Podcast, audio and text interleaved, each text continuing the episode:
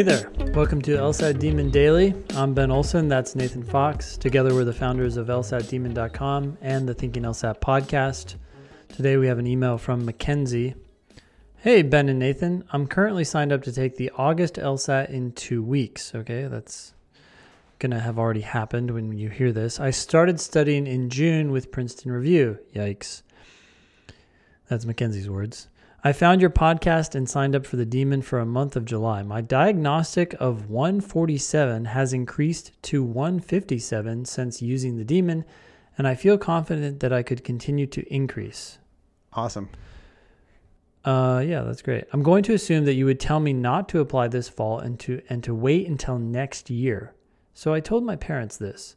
They told me that I really needed to apply this fall with my August score and see what happens, and that it would be a waste of time to wait another year. They're paying for my application fees, but I will be paying for law school. You're on the hook for the big part of this. Not your parents. Interesting. Do you have any advice on how to tell them that's probably not the best course of action and that it's smarter for me to wait to apply until next fall? I've tried to tell them a few times, but I don't think they're understanding. Thanks for the Demon, Mackenzie. So one cool thing here, Mackenzie, is that you're an adult. So you don't have to tell them why you're doing what you're doing. You can just do it. Yeah. I mean, even if you're going to apply to 30 law schools and you're going to actually pay the full application fee and LSAC report fee for all of those schools, which 30 is a lot of schools, and you can probably get application fee waivers, and you might even be able to get the report fee waivers. But if not, worst case, let's say you have to pay full price to apply to 30 law schools. That's going to be a grand total of $4,500. $4,500 is 1/10 of your first year tuition at a middle of the road priced law school. Yeah. It's 7% at a lot of law schools. So you're going to pay, 30 times that, at least 30 times that if you end up paying for law school. And yeah, I mean, I'll double down on Ben's advice that you just don't need to listen to your parents on this at all. And if they get pissed and they're like, well, then we're not going to pay for your application fees. So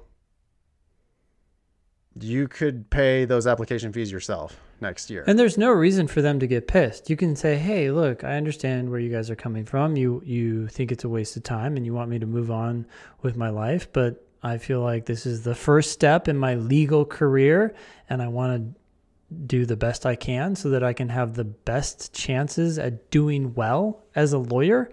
And I really appreciate all you've done for me, but I'm going to wait.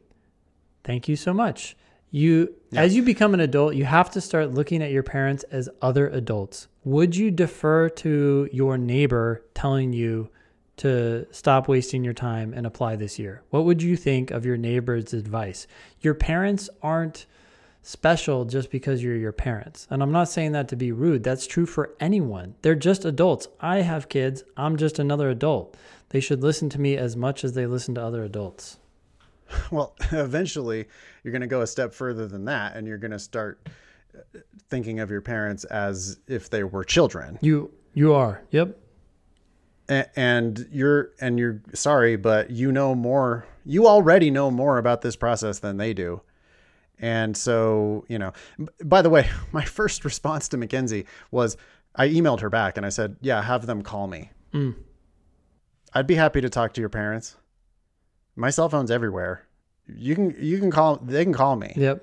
I'd be happy to educate your parents about how brutally overexpensive law school is, how they give unfair amounts of scholarships to overqualified candidates, and how my mission in life is to get people not to pay for law school.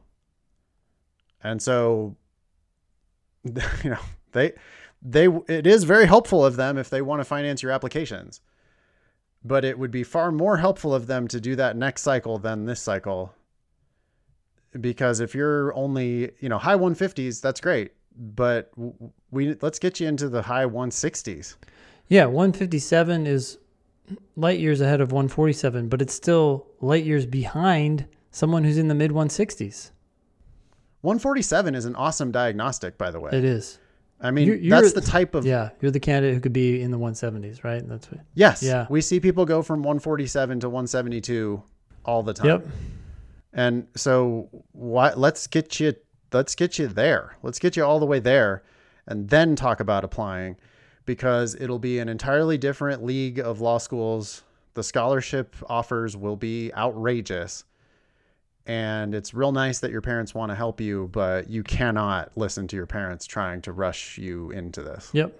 It's they don't know it, but their advice, it would potentially ruin your financial future.